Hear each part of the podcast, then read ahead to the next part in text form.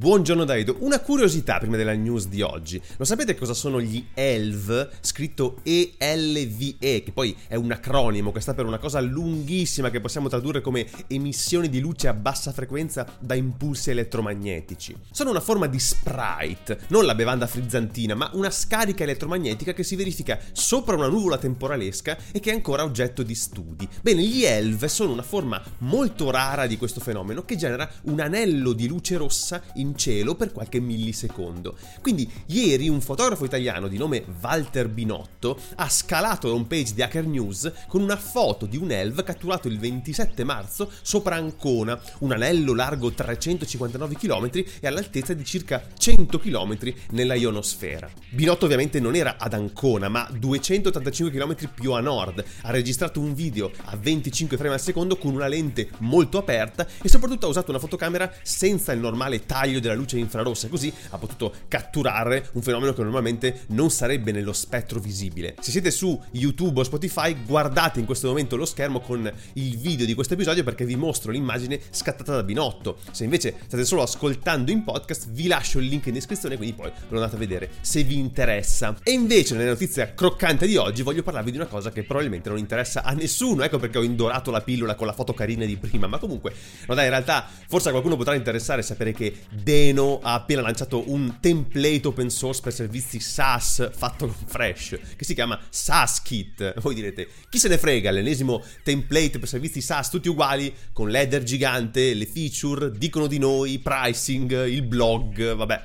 Ma a parte che a qualcuno potrebbe interessare avere uno strumento alternativo come questo qua per creare una landing page bella e performante per il proprio servizio, ma poi in realtà questo ci dà l'opportunità di parlare di Deno e Fresh, che comunque sono cose che dovrebbero stare nel bagaglio delle conoscenze di ogni web developer, quindi facciamo un bignamino di queste due tecnologie. Deno è stato creato da Ryan Dahl, lo stesso autore di Node.js, nel 2018. Il suo obiettivo era di correggere alcuni problemi intrinseci di Node.js come la sicurezza, i moduli e le dipendenze. Deno quindi è un runtime JavaScript scritto in Rust, che è un linguaggio che garantisce alte prestazioni, type safety e soprattutto memory safety, e utilizza il motore V8 di Google, lo stesso che troviamo in Chrome e Node.js. Deno supporta sia JavaScript che TypeScript nativamente, senza bisogno di configurazioni o compilazioni, e offre anche una serie di strumenti integrati come un linter, un formatter, un test runner e la possibilità di creare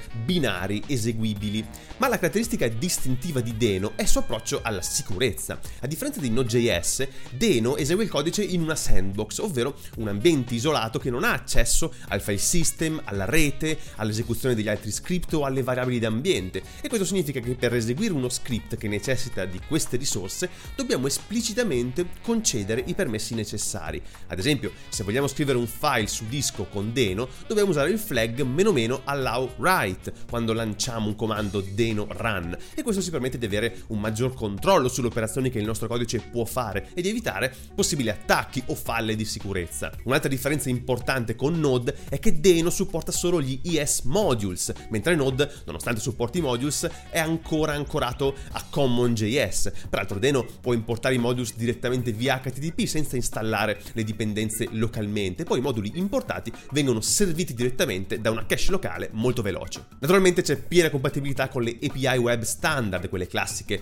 del browser, quindi non ci sono grosse differenze nella compatibilità del codice eseguibile da Deno e da Node. Bene, ora sappiamo cos'è Deno, magari vogliamo usarlo per creare una web app e per farlo ci servirà un framework, ed ecco che il team di Deno ha lanciato nel 2022 Fresh, che è un framework full stack che sfrutta il pattern delle Islands Architecture descritto da Jason Miller nel 2020, che se vi ricordate avevo descritto agli albori di questo podcast parlando di Astro, un altro framework JavaScript. Fresh è progettato per inviare 0 JavaScript al client, al bootstrap, e quindi renderizza la maggior parte della pagina lato server e poi lascia al client la responsabilità di re-renderizzare solo piccole porzioni interattive della pagina, dette appunto Islands, e usa Preact e JSX per il templating. Fresh ha anche degli altri vantaggi, ad esempio non ha una fase di build, il codice che scrivete è lo stesso che viene eseguito sul server e sul client, la compilazione di TypeScript e JSX avviene just in time quando serve, quindi i deploy sono super veloci. Inoltre il routing è basato su file system come in Next.js e Fresh è uno dei framework front-end più starrati su GitHub l'anno scorso, quindi sta rapidamente crescendo in popolarità.